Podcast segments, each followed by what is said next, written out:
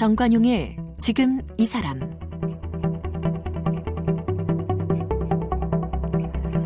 여러분 안녕하십니까 정관용입니다. 요즘 음악 CD 구입하는 거는 음악을 듣기 위해서라기보다 내가 좋아하는 가수나 연주자의 그 음반을 간직하고 싶은 그런 기념의 의미가 더 크죠. 요즘 음악은 음원 사이트를 통해 스마트폰으로 주로 듣습니다. 참 세상 많이 달라졌어요. 그런데 뭐 한 3, 40여 년 전만 해도 이 해외 라이선스 음반이 얼마나 귀해서 불법으로 제작한 음반을 구입해서 들은 그런 기억들 여러분 많으시죠. 불법이긴 했지만 워낙 많은 사람들이 구입했기 때문에 이 해적판 음반의 제작과 유통 과정을 들여다보면 우리 팝의 역사를 알 수 있다고 하는데요. 대중음악 평론가 최규성 씨가 이 전국을 누비면서 5천여 장의 해적 음반을 수집하고 분석해서 최근 백판의 전성시대라는 이름의 책을 출간하셨네요. 자, 대중문화 평론가 최규성 씨를 만나봅니다.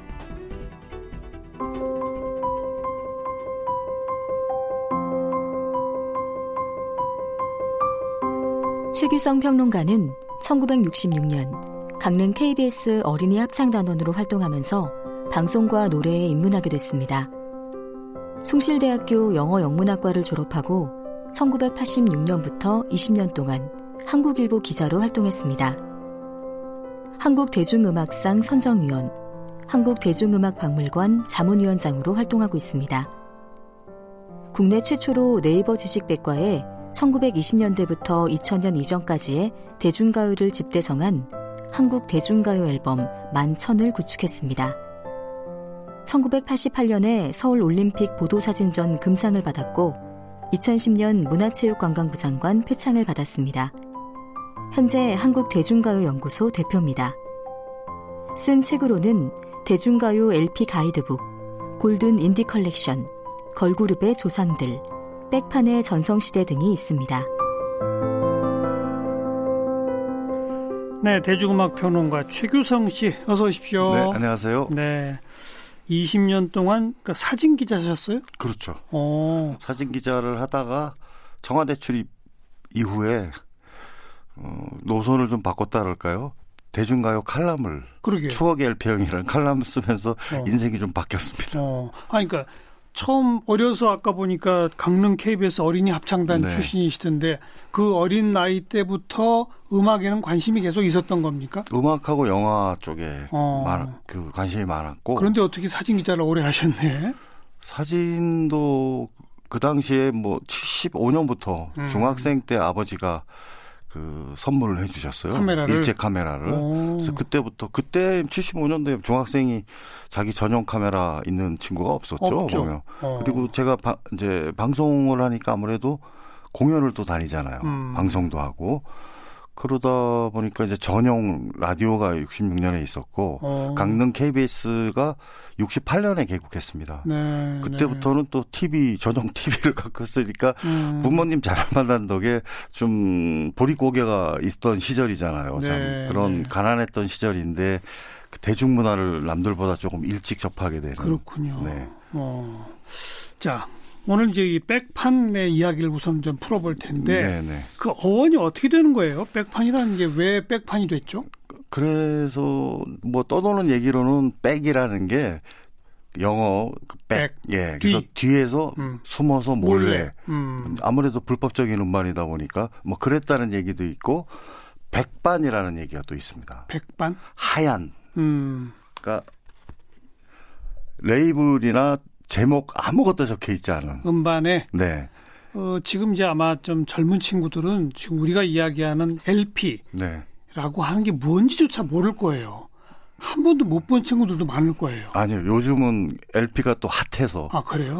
예, 뉴트로라 그래가지고. 예, 예. 지금은 10대, 20대 뭐 서울 음. 레코드 페어나를 뭐 수만 명씩 오고. 어. 최근에 뭐. 아무튼, 네. 아무튼, 이게 크고 둥그런 검은색으로 된 그렇죠. 칸 복판 가운데가 이 가수 이름 그다음에 공명 이런 게 그렇죠. 적혀 있잖아요. 네, 음반사도 적혀 있고요. 근데 백판은 그게 안 적혀 있어요. 처음에는. 처음에는 네. 어, 그 왜 그랬죠? 숨겨야 됐기 때문인데 그 숨겨... 어원이 된 게 이미자의 동백아가씨예요. 음... 그러니까 64년도에 이미자의 동백아씨 영화 주제가였는데 뭐 6, 50몇 주 거의 50주 가까이 차트 1위를 할 정도로 강타했죠. 어.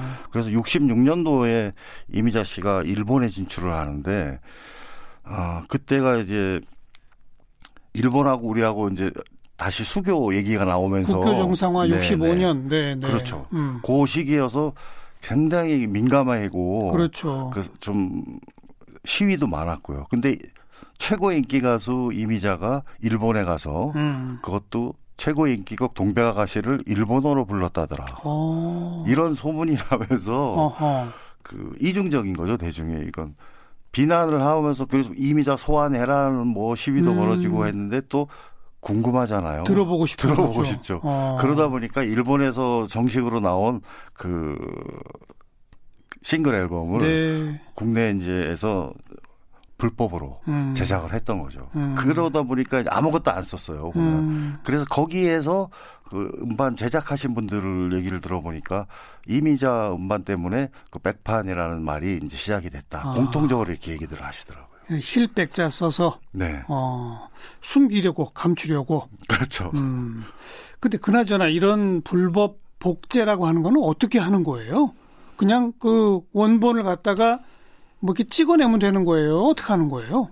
그 원래는 음반을 제작하려 그러면 그 음반의 판권을 가지고 있는 그 사람이 있을 거 아니에요. 저작권료를 그, 다 내야죠. 그렇죠. 예. 근데 그 시절은 우리나라가 뭐 국제 저작권에 이렇게 회원도 아니고 음. 그리고 이거를 단속할 법적 근거도 없을 때거든요. 72년이 돼서야 그 음반법이라는 게 만들어지거든요. 아, 그래요? 예. 그래서 그 이전은 그뭐 지구 오아시스라든가 음. 미도파라든가 이렇게 메이저 레이블도 모든 음반사들이 다 해적판을 찍었습니다. 라이센스 아. 계약 없이. 아. 그리고 이 정부에서도 검열을 하는데 예. 그 어떤 미풍양속에 저촉되는 검열의 기준만 봤지 음. 그 라이센스 계약 여부는 안 봤거든요. 그래서 수입 인지까지 붙여서 판매되는 해프닝이 벌어진 게 그래서이죠. 네. 근데 딱 보면 알아요? 이게 원판인지 백판인지 보면 알죠. 어떻게 알죠? 똑같이 복사는 못했나 봐요. 우리 한국인이 그래서 위대한 것 같아요. 그러니까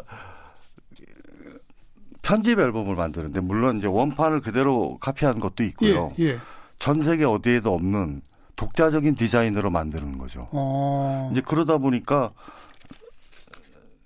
글자도 그렇고요. 그 음. 전, 지금은 우리는 사실 이 백파를 좀 혐오하시는 분들도 있고 음질도 아주 안 좋았었거든요. 보면. 음. 근데 해외에서 오히려 그 굉장히 열광하는 분위기예요. 왜요? 전 세계 유일 커버 아트웍이거든요. 어, 어. 그러니까 그 한국 소비자한테 맞춤용으로 그렇죠. 표지부터 시작해서 다 네. 달리 제작을 했다 이런 얘기로군요. 그렇죠. 그러니까 유성기부터 시작이 됐습니다. 사실은 50년대 어. 말부터 어. 그이 해적판은 시작이 됐고 그래서 50년대 말에 나온 뭐 엘비스 프레슬리라든가 폴 앵카, 음. 도리스 데이, 음. 또뭐 패티 페이지 이분들 유성기 팝송 유성기 앨범이 있습니다. 어. 지금은 굉장히 귀하죠 보면. 그 당시 값은 되게 싸게 유통을 시켰죠 백판은. 유성기는 고가였고요. 음. 이제 LP 시대가 58년부터 열리는데 예. 그 이후부터는 복, 대량 복제가 그러니까요. 가능했던 시대가 음. 되잖아요. 예. 이제 그러면서 보통 라이센스나 이제 정식 발매된 음반보다 이 백판은 3배에서 한 5배 정도가 저렴했기 때문에 3분의 1, 5분의 1 가격. 네. 네. 어. 그러니까 아무래도 주머니 사정이 좀 어려운 학생들이 열광했고 많이 찾았죠. 네. 그 음질은 아무래도 나쁠 수밖에 없죠. 어, 원판에 비해서는 일단 50년대, 60년대 우리나라 녹음 제작 기술 자체가 약하니까 예, 그런 것도 있고 음. 제작 환경 또 물자가 부족했기 때문에 재질을 좋은 재질을 쓰지 못했어요. 그래서 네. 그 72년 이전에 레이블 이름을 달고 나온 그 소위 이제 해적판들은 가요 음반이랑 동일하다 보시면 됩니다. 음. 똑같은 과정을 거쳐서 음. 그 했어요 보면. 근데 그 이후부터는 그 단속이 들어가고 네. 어, 메이저 회사들은 빠지고 이제 영세한 분들이 제작을 하기 시작해요.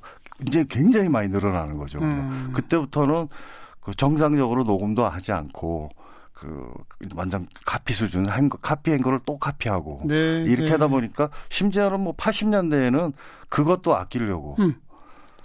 보통 저희가 이렇게 동판 같은 걸로 그 스탬퍼 같은 걸 또 찍고 이렇게 그 과정이 있거든요. 마더판, 파더판 만드는 다 제작비가 많이 드는 일이죠. 그거를 생략하려고 진흙으로 진흙. 예, 원판 위에다가 진흙으로 이렇게 점토를 이렇게 해서 그러면 그 골이 찍히잖아요. 어. 예, 예. 그걸로 백판을 심지어는 만들기도 해서 아, 그래요. 이게 튀기도 하고 뭐 제대로 소리가 나겠어요. 음, 뭐 그러던 시절도 있고 심지어는 복복사라는 것도 있었습니다. 복사의 또 복사. 네, 복복사라는 어. 거. 그러니까 그거조차도 또 이제 아끼려고. 예, 예.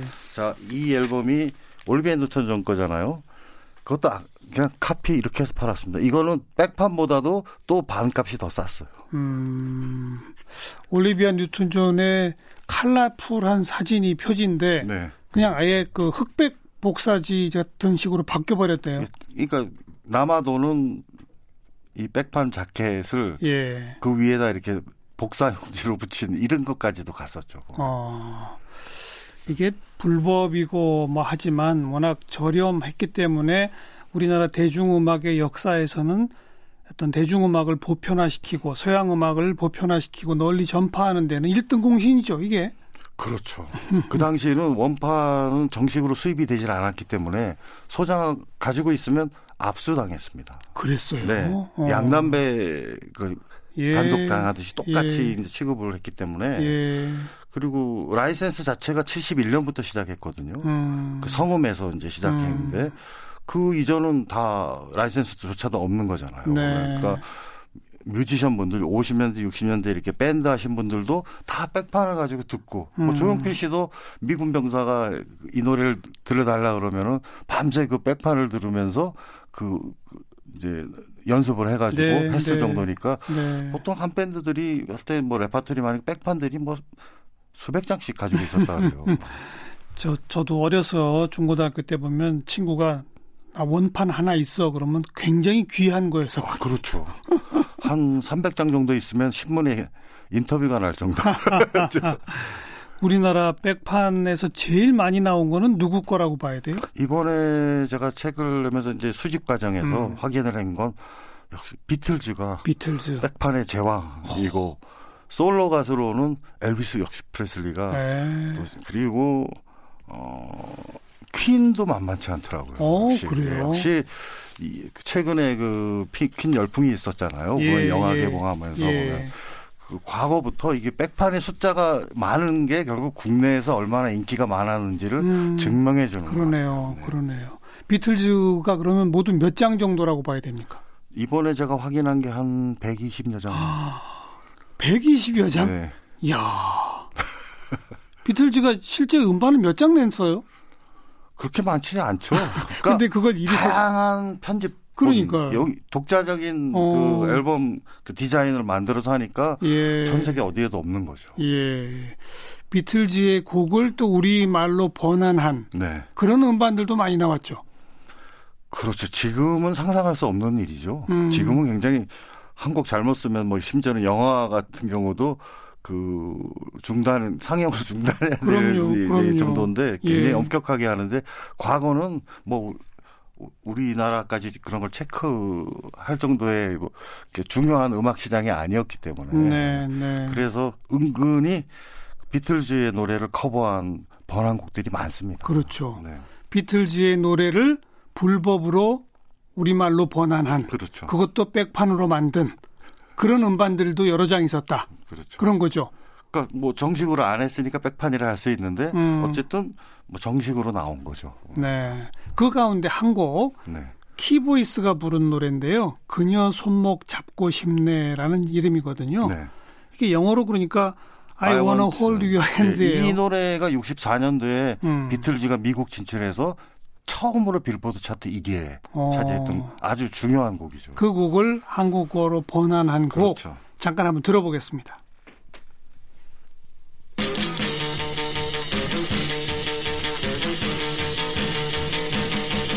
오예야 말좀 해줘요 그대는 알겠죠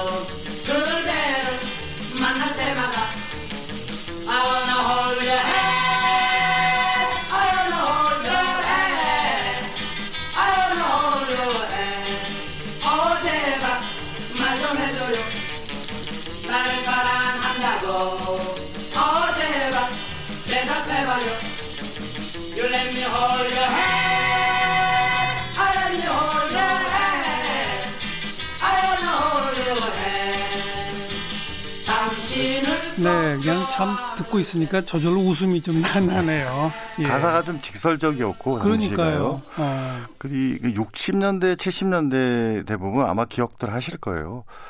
번안곡 전성시대였습니다. 많았죠. 그리고 뭔가 번안곡 팝송을 번안한 노래를 불러줘야 좀 좀 있어 이- 있어 그렇죠. 보이고 그렇죠. 그때는 뭐 이렇게 원서에도 끼고 읽지 않아도 음. 타임실에도 끼고 다 대학생들도 그랬던 시절이잖아요. 음. 그나저나 우리 최규성 씨는 언제부터 이렇게 음반 모으는 그 일을, 일을 시작하셨어요? 어릴 때부터 뭘 수집하는 이게 제가 DNA가 좀 있나 봐요. 음. 네, 네. 이제 음반은 초등학교 졸업을 앞두고 친구 집에 놀러 갔는데 제가 그때까지 영화를 워낙 좋아하고 이래서 음. 드라마 또 라디오 드라마 또 전성시대였잖아요. 대부분 그런 노래들은 트로트죠. 그렇죠. 예. 어. 근데 노래가 저를 흥분시키는 경우는 처음 경험하게 되죠. 어떤 노래인데요? 디퍼플의 하이웨이 스타였어요. 어. 그, 무슨 이런 노래가 다 있나 해서 이게 뭐 어린아이니까 뭐 털이 없지만 이게 음. 온몸에 있는 이게 다 쭈삐 쓰는 듯한 그래서 그랬어요. 얼어붙어서 꼼짝을 못하고 너무 충격을 받아서 어. 그 백판은 저도 지금까지 갖고 있는데 이게 제 이제 1호 음반이죠. 보면 예, 이게 머신 예. 헤드고 72년에 나온 발표한 게 아, 그때 약간 충격을 지금도 이- 잊어지지가 않고요. 보면. 음, 그- 팝송을 처음 접한 날이군요. 그렇죠. 어. 그래서 그 그때 당시에는 국민학교 시절이잖아요. 국민학교에서는 영어를 가르치지 않았어요. 그럼요. 중학교를 가야 당연하죠. 우리가 알파벳을 어. 배웠던 시절이거든요. 네, 네. 제가 이 팝송 가사나 제목 이게 무슨 뜻인지 궁금해서 아 그 영어 공부를 했어요. 예, 사전을 가지고 사, 어. 근데 속어들이 워낙 많아 가지고 네. 무슨 뜻인지 모르겠는 말이 참 많았어요. 그럼 그때부터 음반을 꾸준히 모아온 겁니까? 그렇죠. 어. 물론 도중에 이제 아버지 때문에 그 좀 아픔이 있었죠. 다 망실하는. 아, 아버지가 다 없애버렸어요? 이게 한동안 또 DJ들이 굉장히 유행했던 시절이 있잖아요. 예, 7, 예. 80년대. 예. 그래서 저희 아버님은 이제 운수업을 하셨는데 예. 석유파동 나면서 이제 종목을 바꾸신 거예요. 어. 그래서 건축 붐일 때는 이게 뭐 포크레인이라든가 이런 음. 이제 그걸 하시다가 요즘 뭐 이렇게 젊은 사람들 사이에서 DJ 박스가 있는 경양식 집이 또 잘 된다는 예. 얘기를 어서 들으시고 그런 걸 차리셨어요? 그걸 차리신 거예요. 어. 근데 저는 아, 저희 아버님 뭐 그 당시에는 뭐 거- 보통 다 어른들이 그랬던 것 같아요. 예체능 쪽 경지했고. 그렇죠, 그렇죠. 어. 그리고 이게 이게 음악 듣고 이런 거 굉장히 안 좋아하셨거든요. 싫어하셨죠. 많이 맞았죠. 이제 뭐. 그래서 그런- 제가 그런데, 어. 제 다락방에다가 숨겨놨던 거. 숨겨놓고 항상 이게 음. 이게 이 천막 뭐, 뭐라 그러지 이게 뭐 가리고 음. 소리도 안 나가게 이랬는데 어느 날 또 음악 들으러 올라가는데 한 장도 없는 거예요. 그걸 다 그냥 가게로 가져가셨어요. 가져가신 거죠. 그래서 어. 놀래가지고 갔더니 이제 그 DJ 형들이 판들이 너무 좋다고. 음. 그래서 우쭐하면 뭐 잊어버린 건 아니니까. 음. 한 6개월 지났는데 안 나가세요. 그래서 아버지 왜 안 나가시냐니까. 가게가 아, 망했어요? 체질에 안 맞아서 접었어요? 그냥 다 정리했다고. 그제 그러면서 판은 음반을 넘겼어요? 그 도매급으로 같이. 그래서 저는 태어나서 어. 하늘이 노래지는 거를 정말 처음 경험해. 그 땅바닥에 투석 아, 그 후로는 돌아가시기 전까지 아버지랑 사이가 안 좋았고 돌아가시기 직전에 화해했어요. 어. 그게 몇 살 때예요? 음반 한꺼번에 싹 날릴 때. 대학교 1학년 때입니다. 참 젊은 시절 다 모든 그 추억에 담겨 있는 걸 한꺼번에 날렸군요. 저는 아버지가 이제 아주 주적인 상태인데 보통은 그 군대 갔다 오면 어머니들이 싹 또 치우시죠. 그리고 아예 그냥 백판을 가지고 좀 체계적으로 수집을 해서 책까지 써봐야 되겠다. 이렇게 결심하신 건 언제예요? 사실 저는 시작은 백판으로 했지만 음. 원판도 많이 구하러 다니고요. 어, 그 차이나 커버가 너무 차이가 나서 그렇죠. 좀 혐오했던 사람 중에 음. 하나인데 제가 이 흑역사를 어쨌든 기록하게 됐다는 게 좀 아이러니하거든요. 예. 2018년 이제 2년 전에 예. 청계천 박물관에서 청계천 박물관. 네네 음. 그 서울역사 박물관하고 산하죠 보면 거 그 원래 청계천이 메카거든요 백판에 제작도 많이 하고 그렇죠, 유, 그렇죠. 유통에 어. 이제 거기서 백판의 시대라는 그 전시를 음. 공공기관에서 일종의 그 이제 시민증을 발급한다 그럴까? 네. 공식적으로 한 네. 처음엔 네. 그 전시를 이제 저한테 이제 의뢰가 와서 이걸 음. 하면서 음. 관람하시는 분들이 너무 좋아하는 거예요. 어. 린 시절 좋았던 시절 이게 옛날 생각 보이니까. 네. 음. 그러면서 너무 좋아하시는 거. 어, 이 백판도 이게 추억이구나. 음. 그 그러면서 이제 하나하나 모으면서 보니까 자 가, 한국 전쟁 이후에 어쨌든 미군 무대를 통해서 각종 서구의 음악 장르가 우리나라에 유입됐잖아요. 그렇죠. 이 백판을 통해서 언제 이게 어떤 장르가 우리나라에 유입이 되고 음. 이게 한국 대중음악에 어떤 영향을 끼친지가 이제 좀 아무래도 한국 대중음악 연구하는 입장이다 보니까 음. 이게 보이면서 아 이거는 그래도 한번 정리를 해볼 가치가 예. 있는 역사겠다는 예. 생각을 하게 됐습니다. 그래서 원래도 많이 갖고 계셨겠지만 네. 의도적으로 2년 전부터는 체계적으로 수집을 한 거예요? 그때 전시 때는 제가 가장 조, 좋아했던 거 음. 800장 정도를 가지고 있었고요. 음. 근데 책을 내고 이제 모든 시대를 커버하기엔 턱없이 부족했죠. 예. 그때부터 그 백판을 수집을 하러 이제 나갔는데 예. 파, 지금 현재 공식적으로 파는 데가 거의 없습니다. 어디서 구하셨어요, 주로? 그런 아무래도 제가 루트가 이제 전국적으로 있잖아요. 음. 뭐, 뭐 거의 반세기에 가까운 그 또 알아주는 수집가기 네. 때문에 네. 그래서 누구 통해서 어디에 뭐 있다든가 음. 이런 얘기 들으면은 그죠 아름아름으로 전국을 다 누비면서 어. 대전에서도 많이 구하고 어. 창원에서 이 이미자 동백아씨 이런 것도 창원에서 구하고 어. 전국을 누벼서 5천 장 정도를 모았고요. 이야. 5천 장을 모으면 제가 사실은 비교해주고 싶었어요. 음. 그러니까 백판과 이 원판의 차이를. 네, 네. 그래서 원판을 같이 샀습니다. 근데 제가 아는 백판 구하기가 지금은 너무 어디서 사는 게 없잖아요. 예, 예. 원판은 지금은 뭐 돈만 있으면 이렇게 예. 해외 사이트에서 쉽게 살 수 있으니까. 예. 그러니까 그렇게 했는데 한 만 장 정도를 촬영을 한 거예요 이번에. 음. 그렇게 되면 책이 1,500페이지가 돼서 그 책값이 뭐 15만 원이 넘어야 돼 상업성 1도 없어서 안 된다고 해서 다 빼면서 이제 엑기스만 정말 이렇게 한 거죠. 음, 아무튼 그러니까 초반에는 한 800장 정도 백판 갖고 계셨는데 네네. 네. 불과 2년 사이에 네. 5천 장을 모으고 원판까지 한꺼번에 한 만 장을 그렇죠. 어, 다 어디다 지금 보관하고 계세요? 아, 제가 한 5년 전에 그 백과사 대중가요로 백과사전을 이제 구축해 달라는 이제 그 포털에 제의를 받고 예, 예. 그 작업하면서 법인을 만들었습니다. 어. 그래서 좀 연구실이 별도로 따로 공간이 있어서요. 예. 거기 가면 뭐 온갖 뭐, 자료들이 다 있죠. 공간도 꽤 많이 차지할 것 같네요. 그럼요. 네. 가지고 계신 것 중에 진짜 희귀한 본 희귀본도 여러 장 있을 것 같아요. 어, 뭐 대중가요 쪽은 없는 앨범이 거의 없죠. 음, 아니, 그러니까 중요 앨범들은 지금 네. 최규성 씨 외에 다른 사람은 거의 안 갖고 있는 이런 것들도 꽤 있을 것 네, 같아요. 네, 네. 그죠? 그렇죠. 그 중에 손꼽는 희귀번은 어떤 게 있습니까? 뭐 아무래도 희귀신. 희귀? 신중현 선생님의 아. 미팔군 시절 데뷔 시절 때 이름이 희귀신이에요. 요 앨범이 뭐 굉장히 최근에 그래서 제가 재발매 지금 붐인데요. 네, 과거의 네. 명반들을 네. 그런 거를 다 이렇게 도와드리고 이제 리뷰도 써주고 이런 작업을 많이 하고 있습니다. 어. 어쨌든 저는 보통 수집가들이 자기만 골방에서 이렇게 듣는 성향들이 좀 있잖아요. 음. 저는 이 과거의 명곡들을 온 국민이 같이 공유해야 된다고 생각하는 사람 중에 하나. 그 처음 들어요. 신중현 씨의 미팔군 시절 이름이 뭐라고 다시? 히키신. 히키신. 네. 혹은 또 제키신이라고도 불렀는데 어. 그 음반은 히키신으로 나왔죠. 그 시절에 그 곡들을 한번 들어보고 싶네요, 진짜. 아, 뭐 거의 재즈 바에 온 듯한 느낌. 뭐 음. 동요도 이렇게 기타 그것도 정식 녹음이 아니고요. 미군 그 녹음기 간이 왜 간이 녹음기 있지 않습니까? 보면 예, 예. 이런 걸로 다 녹음했던. 그래요. 네. 어. 그런 것도 재발매 지금 논의가 다 좀... 됐습니다. 네. 자, 그래요? 네. 그럼 지금은 저희들도 한번 이렇게 사이트 찾아보면 금방 구할 수, 들어볼 수 있겠네요. 소... 네, 그럼요. 지금은 음. 다 가능합니다. 아, 네. 알겠습니다. 최규성 씨와 오늘 말씀 나눴고요. 보내드리면서 아까 우리가 키보이스의 그녀 손목 잡고 싶네라는 곡 들어봤잖아요. 네네. 그것의 원곡인 비틀즈의 I Wanna Hold Your Hand 좀 같이 들으면서 보내드릴게요. 오늘 고맙습니다. 네, 감사합니다.